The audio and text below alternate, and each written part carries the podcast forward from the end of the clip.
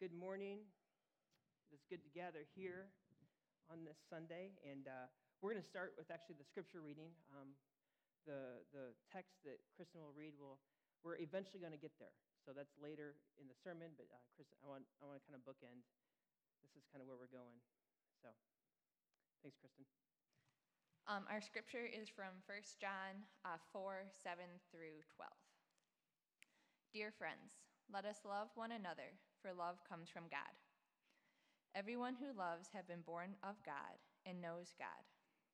Whoever does not love does not know God, because God is love. This is how God showed his love among us. He sent his one and only Son into the world that we might live through him. This is love, not that we love God, but he loved us and sent his Son as, the, as an atoning sacrifice for our sins. Dear friends, since God so loved us, we ought to love one another. No one has ever seen God, but if we love one another, God lives in us, and his love is made complete in us. Thank you. Thank you, Kristen. So, uh, yeah, this morning we, we have much, much to cover. And uh, just so you know that we are going somewhere, I have a list. Um, this is where we're going to end up at communion, okay? but we have a, a, number of things to go through uh, before we get there. And so this is kind of, I just want to prove that uh, this is not, it's been systematically thought through. uh, and there's a lot to cover here, and uh, it does involve magic. So we're going to have that in just a second. Um, but before we even get started, I want to ask you for something this morning. I need to ask of you, invite you uh, to give me something, okay? Um, I've been blessed to have many, many experiences in uh, different Christian environments, Christian churches, so on and so forth. Uh, Catholic to begin, okay? Catholic to begin, then various Protestant places Methodist, Baptist, non denominational, evangelical, uh, charismatic, emergent, contemplative ways of being um, uh, in the world, and now an Anabaptist Mennonite uh, kind of thing. So the journey has been windy and eclectic and crazy. Uh, and I find it in- interesting how communion, how the Eucharist, how the table is, uh, is often approached and shared within these different places, within these different contexts. Okay? Here at, at Metamora Mennonite, in my short experience here thus far, we've had this uh, sacrament, this practice of communion, uh, both here in this space with a certain, often repeated liturgy here uh, we celebrate this together. And we've also had a communion table fellowship together downstairs in, in the form of a breakfast communion, uh, which we actually we're going to have in two weeks when John comes back from his sabbatical. I'm very excited about that. So we're heading towards communion this morning, okay? That's where we're going. But um, how we will get there is going to be a little different for sure, okay? So what I need to ask of you this morning, the thing that I'm inviting you to give me, is um, I just need a whole bunch of this this morning. I need to hold this umbrella of grace, for I want you to shower it this direction as, uh, as I share this morning. Because, again, um, what, how we proceed will be a bit nuanced, um, and uh, all of us will, will need to hold the diverse ways of how we celebrate, how we approach the communion table. Okay, so I need your grace this morning. I'm not going to hold this the whole time, for that would be. Is this like bad luck? It, to have it. Did, did, did anyone gasp when I did this? Okay, all right. So I need your grace this morning. Can, so, can I have that? Will you give that to me? Thank you. I appreciate it. Um, so, my hope is that a different way to look at Christ's life, death, and resurrection will spark something in you uh, perhaps challenge you or encourage you in some way. So, are you ready for the journey to go through this list? I was introduced to this way of thinking about Christ's atonement, his life, death, and resurrection, uh, through this philosopher, Irish philosopher, no less, Peter Rollins, who is a Christian and invites people to, uh, to a radical way of following Jesus. All right? Um, a radical way of being in an engagement with the world, a very incarnational, a very embodied approach, an embodied way of being. So, with that said, let's do some magic. All right? Who's, who likes magic? Anyone? Anyone think it's kind of hokey? All right, so uh, any students in here that want to come forward? That's great, even if I just have one or two. That's good. I got to step over here to the, um, where, yeah. So, all right, Dax and are going to come up. Perfect, perfect. So I hold, uh, yeah, and you guys can like sort of stand or sit here. And so I hold in my hand this coin. Happens to be a nickel. Okay, you guys can come a little closer. And I'm going to make this nickel, this coin, disappear before your very eyes, before your very eyes. Okay? All right? So, and the way I'm going to do that is I'm going to rub this coin so hard into my elbow, it's going to disappear. Okay? You guys, so this is this is the coin. right? This is for later. This is called the pledge. Okay? And when it disappears, that will be called the turn. We don't need to go to that slide yet. So, um, coin right here. I'm going to. Okay, you guys ready? Do you think I can do it? You don't really? this is my first magic show, so it might not happen. So anyway, so I want to. I want to. See here. I'm going to start. It's a good thing my kids didn't come forward. They know this trick. So, um, right here. So, gonna. If I do it fast enough, hard enough. Oh, it didn't. It didn't work. Okay. So maybe sometimes I've got to kind of rub it on the table here. Go a little faster, a little harder. Still, still didn't work. Man, this is this is difficult. This is difficult. This is difficult. If I do it harder. What? Is it? It's disappeared right before your eyes. These guys are quick. It is. It's back here. It's right here.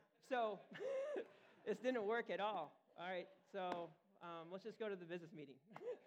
like, all right. So that's the turn. The turn is the disappearance. And then, like, where did it go? And then I'd invite you, Dax. Could you uh, lift up the cup over here? Um, and what do you see here? It's reappeared right before your eyes. So that's the that's the prestige. Okay. So like you get the turn, the disappearance, and then, but this isn't the same coin. Obviously, it's slightly different. Let's hear it for our audience, not for the magician. So yes, it's good. All right. So things, you know, you try things, and they don't. sometimes they don't go so great. I need to practice that. It fooled my kids, so I don't know um, what that means, but. Okay, thank you, Dax and Delaney. so, uh, any good magic uh, trick where there's a disappearance would have these three elements the pledge, the presentation of the object, the coin, the rabbit, the person from the crowd that is going to disappear, okay?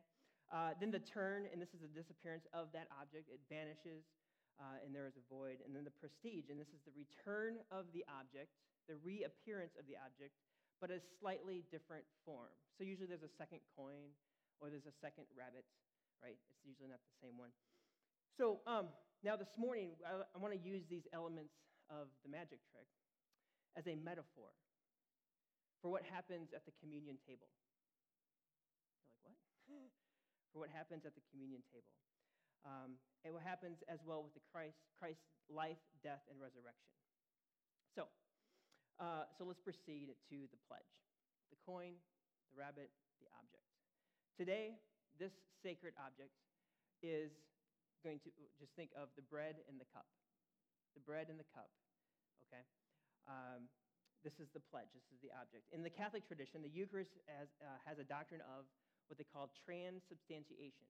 I don't know if you've heard this before, but in the Catholic tradition, Roman Catholic Church, this is a change in the substance, substance or essence by which the bread and the wine offered in the sacrament of the Eucharist during Mass literally become, in reality, become the body and the blood of Jesus. Uh, as an altar boy growing up, uh, when the priest said, This is my body, and he would hold it up, or This is my blood, and he would hold it up, the altar boy's charge was to ring the bell. This is the moment of transubstantiation within the Catholic tradition. So the bread in the cup today, okay, uh, will be the object. It's the, it's, the, it's the pledge. It's the thing that we see right here. It's the pledge, all right? Uh, but the cup and the table, all, the, the cup will also, the bread and the cup will also represent Christianity. So what is this thing called Christianity? Well, to start off, it offers a system of belief. Christianity, a system of belief, a worldview, a way of seeing uh, what's happening around us. Uh, the term is used to describe often a tribal identity. We're Christians, that's our tribe. Uh, it represents shared traditions, all right, and uh, a shared history. Uh, in summary, it can be uh, a concrete way of understanding the world and our place within that world, Christianity, right? This is all fine and dandy, but the Christ event, the life, the death, and the resurrection found within Christianity um, uh, perhaps isn't, isn't meant to be uh, simply be an intellectual position uh, where, regarding how we view the world, but rather a way of immersing ourselves into the world. Okay? Uh, how we immerse ourselves into the world. So, for more on this pledge, uh, we're going to go to Adam and Eve. And let's go to the beginning. Let's go to the garden. All right? So, Adam in the garden. The Lord God took the man and put him in the garden to work it and to take care of it.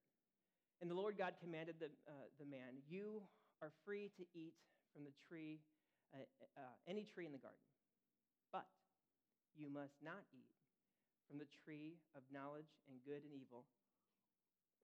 For when you eat from it, you will certainly die. You will certainly die. We as human beings, okay, we, we're built with this hunger. We are built with the reality that we need and that we also desire food. We need food. Here, Adam is gifted with all kinds of food. You can eat any of it, it's all yours, except for this normal, mundane piece of fruit hanging from a specific tree in the garden. Um, you can eat anything out there in this bountiful place, but you cannot eat this. God has uh, prohibited the eating of, the, of this fruit. You must not eat. So, when this happens, what do you suppose this prohibition does to Adam? Well, in a mysterious sort of way, um, it most likely in, might increase his desire for that fruit. The prohibition, okay? If it's forbidden by God, in Adam's mind, the normal, ordinary piece of fruit now has a special importance, now has a special significance. In the prohibition, um, a strong attachment to that object is birth. Because you can't have it, there's an attachment. All right? Um, there's an attachment here, and the object, the, the fruit becomes, you can call this a sacred object. It's the thing, it's the pursuit of this. Now it has this special significance, this special thing attached to it because of the prohibition. The blockage can actually intensify Adam's desire for it. We see this in parenting, right? You can play with all the toys here, but you cannot play with this one toy. So, what does the kid want to do? The prohibition increases his desire, his or her desire, right? Here's another way to think of this, too. Okay, so this is great. I, it's, it's the parable of the three kicks. I hope, I hope you'll enjoy this. So, a wealthy judge who, while on vacation, went duck hunting. Halfway through the day, he shot a bird out of the air and it dropped into a farmer's field a few hundred yards away. As the judge climbed over, began to climb over the fence, an old farmer drove up on his tractor and saw what was happening. What are you doing there, sir? says the old farmer. Well, I just shot a duck and it fell in this field. I am going to go retrieve it. Well, now, this here is my property, and that would be trespassing. Be careful, he shouted, uh, shouted the wealthy and powerful judge. I'm a powerful man and I will make your life miserable if you don't let me get that duck. The farmer considered what he had said. Apparently, you don't, I don't know why I have southern, okay, you don't, you don't know how we do things in these parts. We settle disagreements with a thing we call the three kick rule. What's the three kick rule? asked the judge. Well, first, I kick you three times, and then you kick me three times, and so on and so forth until someone gives up. The judge looked at the farmer, sized him up, and decided I could easily take this old man. Okay, he said, let's do it. The judge looked at the farmer, or I already said that. I lost my place. Let's do this. The farmer slowly got out of his tractor, walked up to the judge, and did a few stretching exercises, getting ready, getting ready. Then he planted his first kick right into the shin of the judge, and he dropped to the ground in, in pain. The second kick was actually upside of his head, and it almost knocked him out. The judge was in agony, and the third kick was right into the side of his ribs. The judge kept his resolve, knowing that his turn was coming up next. The judge summoned every bit of strength and managed to get back up to his feet, said, Okay, now it's my turn. But the old farmer simply replied, Nah, I give up. You can, ha- you can have your duck.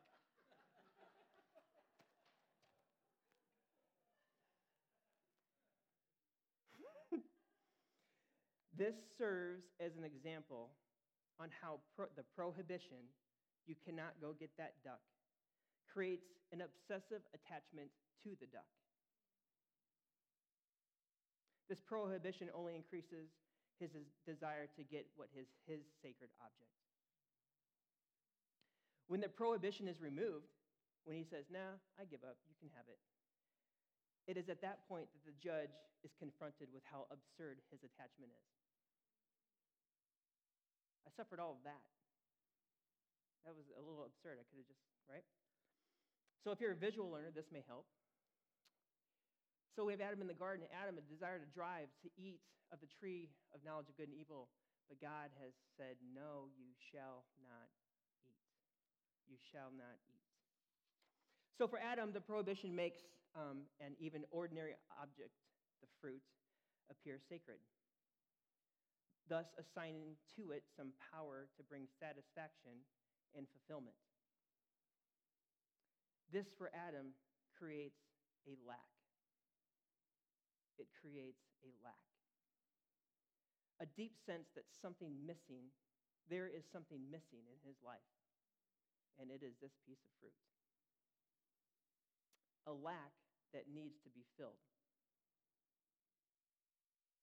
So we pause here and consider this question before we move. I wonder what sacred objects I'm pursuing for satisfaction and fulfillment.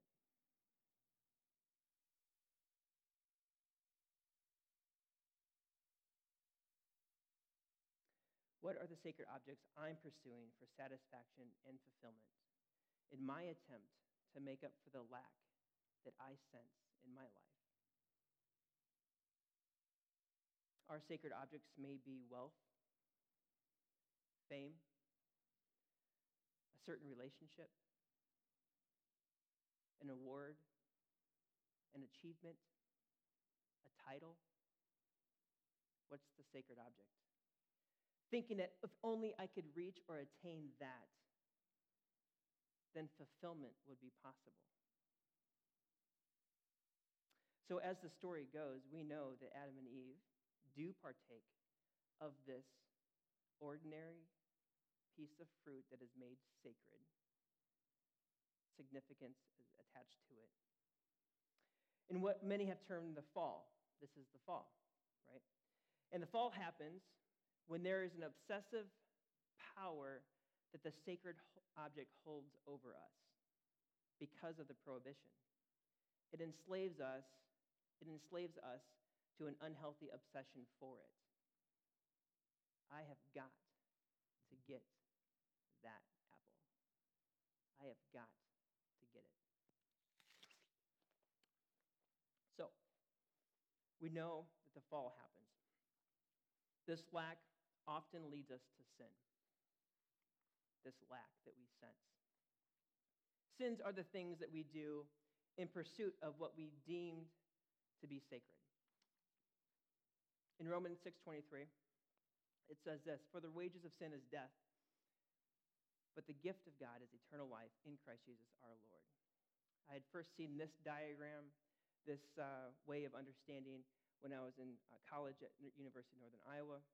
Uh, it's called, um, uh, the navigators use it. It's called one verse evangelism, okay? And there's, there's nothing wrong with it. And then, so we have the wages of sin is death on one side, but the gift of God. And then how do we get to the other side? Well, it's Jesus. Raise your hand if you've seen this, something like this before. Anyone? Okay. Um, uh, however, in the Bible, it oft, when the Bible talks about death, it often talks about death not as the end of life, where, where someone stops breathing, but the kind of death that people experience while living. You know the phrase that, that that would be the death of me, right? But you're actually still living. There's a way to understand death scripturally that it's not actually when you take your last breath, it's experiencing a death in this life now. This living death, if you will, is the suffering that comes from obsessively desiring something that we think will fill our lack. And our steps to attain that. That's the suffering. Also, seeking to squash our desires, to rid, our, to rid ourselves of desire, which produces a death like state of being. If you have no desires, you're dead. Adam and Eve experiencing this kind of death while being alive because they took a bite of this fruit and they didn't kill over, but they experienced a death while living. So we all know and understand this Adam and Eve story. This is very real to us. The sacred object in our lives also needs to disappear. And here is where we have the second move of the magic trick the turn, the disappearance which I did not do so well a second ago. This is the second part. The turn is the crucifixion. The turn is the crucifixion. Before we get to the cross, we need to consider the temple and its structure. Okay, so here we have the temple. We have, um, you have the outer court where people are free to go about. That's where they bring their offerings and sacrifices. Anybody could be there. Okay, also called the court of Gentiles. All right, public place. A smaller area reserved for just the priest on duty, the holy place. Okay. And then the Holy of Holies, a room that's hidden by a large curtain that could only be entered on the Day of Atonement by the high priest. Well, what is this curtain? It's a prohibition, it's a barrier. The curtain, the veil, creates a sense that something amazing lies on the other side. The sacred object is believed to dwell just beyond the curtain, out of our reach. Graph two. Next, next slide here. So, same picture, just different title. Court of Gentiles, Desire Drive, so the Holy of Holies, the sacred. But we have the temple curtain, the prohibition. All right? So, here we have the turn says this when it comes to Jesus' death in Luke 23. It was now about noon, and darkness came over the whole land until three in the afternoon, for the sun stopped shining, and the curtain of the temple was torn in two. Jesus called out in a loud voice, Father, into your hands I commit my spirit. When he had said this, he had breathed his last. So, again, the turn of the magic trick is the crucifixion. The point in, that, in, in the magic where the curtain, the barrier, the prohibition is removed. And in this case, the crucifixion. The temple veil, the temple curtain is removed. To reveal what exactly? An empty space. Where God or the sacred object was previously thought to dwell. Temple curtain was torn from top to bottom to reveal what? An empty room. Now go with me on this. Go with me. I need you to come along, shower me with the grace. Okay? All right. Could it be that the people, the audience, the court of, the court of Gentiles, falsely believed that the pledge, the sacred object, was behind the curtain? had they come to believe that the answer to their lack lies behind the prohibition. The torn curtain revealed an empty space. The sacred object isn't there. it's here that I want to talk about Isaiah. This is found in Acts 7, but he, re, re, uh, quoting Isaiah, the prophet. However, the Most High does not live in houses made by human hands, as the prophets say, Heaven is my throne, and the earth is my foot, footstool. What kind of house will you build for me? Or will, where will my resting place be? Has not my hand made all these things? In the truth of Acts 17, when Paul is in Athens, the next slide, he says this The Lord has made the world and everything in it uh, or, or, or, sorry, the Lord who made the world and everything in it is the Lord of heaven and earth and does not what? Does not live in temples built by human hands. And he is not served by human hands as if he needed anything. Rather, he himself gives everyone life and breath and everything else. So might we, as a gathered church here this morning, begin to see the empty room for what it is. The removal of the veil, the removal of the curtain, the prohibition, doesn't expose anything on the other side, but rather it exposes a traumatic absence. With this turn, the crucifixion, the, the, the curtain is torn, God has vanished, and we, like Christ experience what Jesus experienced on the cross My God, my God, why have you forsaken me? We thought the sacred existed on the other side of the curtain, and he's not there.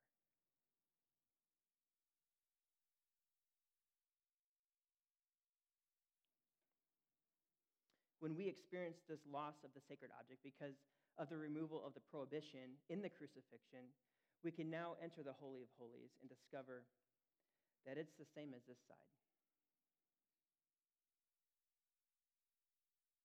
With this nuance, this different perspective, instead of um, the hope of being saved by the sacred object, we can experience a salvation from the sacred object. And this leads us to a new kind of freedom because we are freed from the idea that there is something behind the curtain that will fill our lack. We are free from that. And now we move to the prestige, the reappearance. It's here that we witness the dramatic reappearance. The coin, the rabbit, the sacred object is brought back, however, in a slightly different form. And what is it that has returned? we regain the sacred, not as an object on the other side of the curtain, but rather we receive the sacred in a different form. We receive the sacred as presence.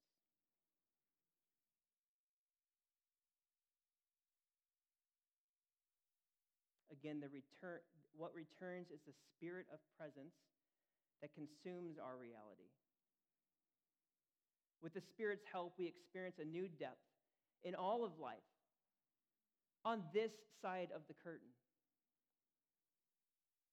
With the turn, the crucifixion, the veil is torn, the, prohi- the prohibition is removed, and we experience the removal of the sacred and secular divide. Even though this may have been the reality the whole time. As a result, our desires, which previously pulled us away from this world to behind the curtain, the other side of the curtain, it now pulls us what? Deeper into this world.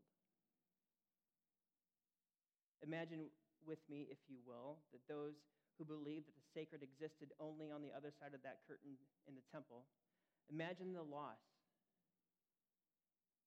that they would have felt when after accessing, uh, uh, uh, being able to go into the Holy of Holies, it was indeed no different than what they had on this side of the curtain. The good news here, my friends, is that this loss actually holds a great gain for us, a profound gain. For the resurrection testifies to the prestige, the reappearance. When the sacred is revealed in the world and is discovered in the lived, the embodied, the incarnational experience of when we love and care for the world, divine presence. The loss would seem like a failure. The room is empty. But it's in that moment that new realities and new ways of being in the world become possible. You see what is possible now, don't you? Well, it's the invitation to the reality that God is with you on this side of the curtain. God is with you on this side of the prohibition, whatever that may be, and that God is present with you in the here and now by his Spirit. So there's no need for striving. There's no need for pursuing whatever the sacred, sacred object might be. And it's here, as we conclude, that we go back to love, the scripture text of love that Kristen read earlier. Dear friends, let us not love one another, for love comes from God. Everyone who loves has been born of God and knows God. Whoever does not love does not know God because God is love. God is love. There is, uh, uh, this is how God showed his love among us. He sent his one and only Son into the world that we might live through him. This is love, not that we loved God, but that He loved us and sent His Son as an atoning sacrifice for our sins, the ways that we seek to fill the lack.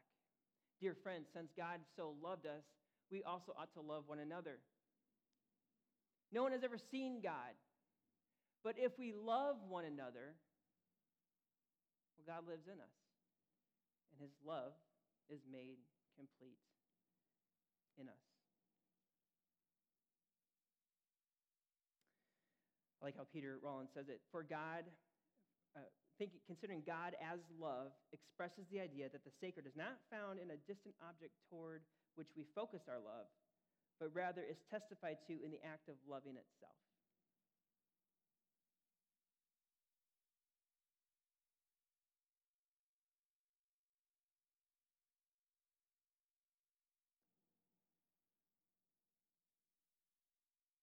The sacred object has disappeared, and what we gain is divine presence. God's presence is experienced in our love for one another. This is the invitation. When we care for our neighbor, God is presence. When we listen to the one whose spouse just announced that they were leaving, God is presence. When we visit those in prison, God is presence. When we hand food to those who are hungry, God is presence. When we exchange table fellowship with the other, when we decide to recycle and pay attention to creation care, when we engage in practices that tend to, that tend to our own souls, when we care for the elderly, the widow, the orphan, when we offer forgiveness to those who have wronged us, God is presence.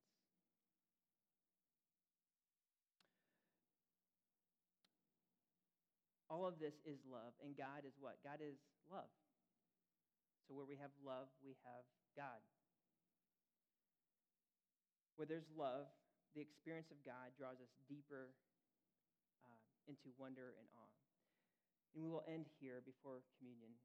I want to talk about idols and icons. Idols and icons. An idol is an object of extreme devotion. An idol is that sacred thing behind the curtain, the idol. It draws our love and attention away from this world to the other side, the, an icon is a sign, such as a word or a graphic symbol, whose form suggests its deeper meaning.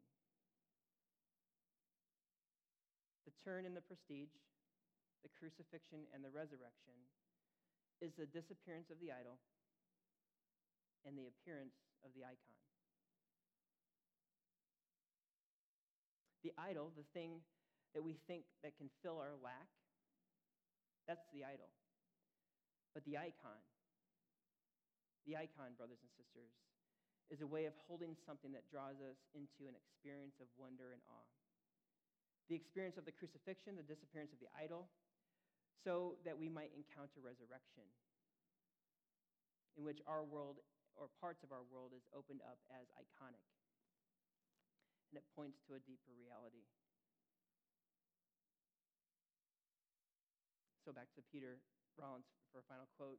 When, he caught, uh, when we are caught up in idolatry, we focus on some special as, uh, object that makes everything else in the world seem mundane.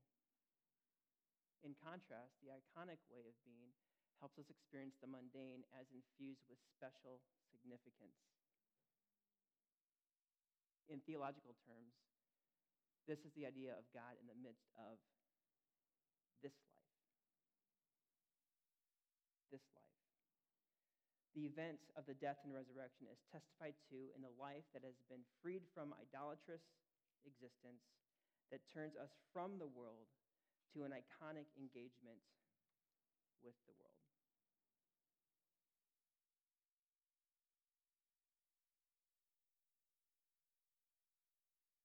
That's a lot. It's a lot.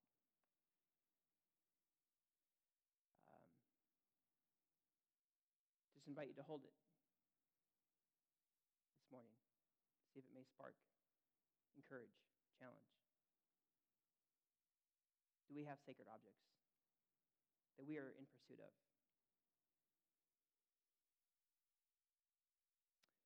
So, as we turn to the communion table, then, again, we have the pledge of the bread and the cup.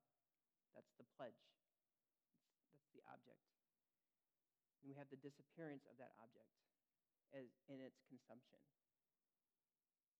And then may it reappear to the world out there. So, uh, our communion folks can come forward. So, here's the presentation of the bread and the cup, which will stand in for our sacred object this morning. It says in 1 Corinthians 11, For I have received from the Lord what I also handed on to you that the Lord Jesus, on the night that he was betrayed, took a loaf of bread, and when he had given thanks, he broke it and said, This is my body that is for you. Do this in remembrance of me.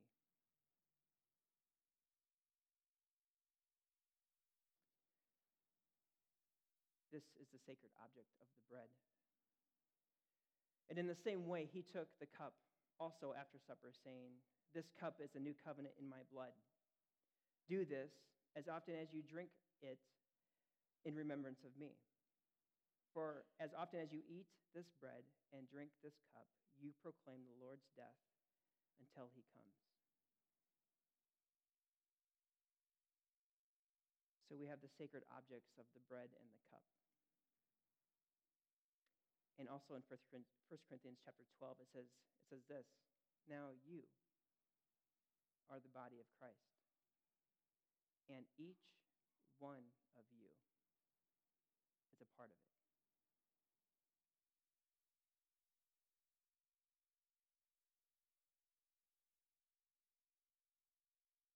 Have the sacred objects that we'll partake in this morning. It will disappear in its consumption, and then may it reappear in your lives this week in the form of love, which brings God's presence to all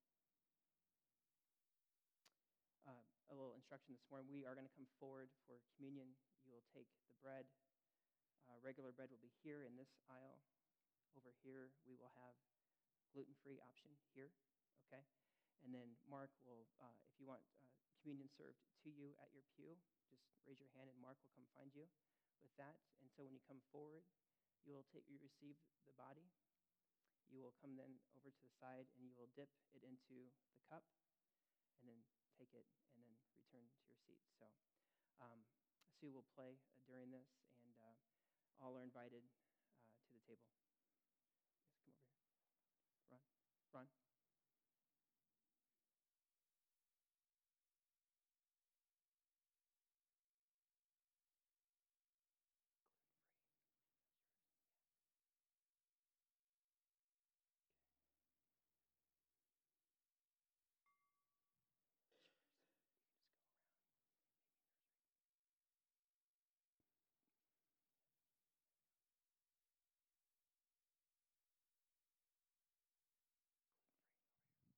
Okay, there you go. You can sit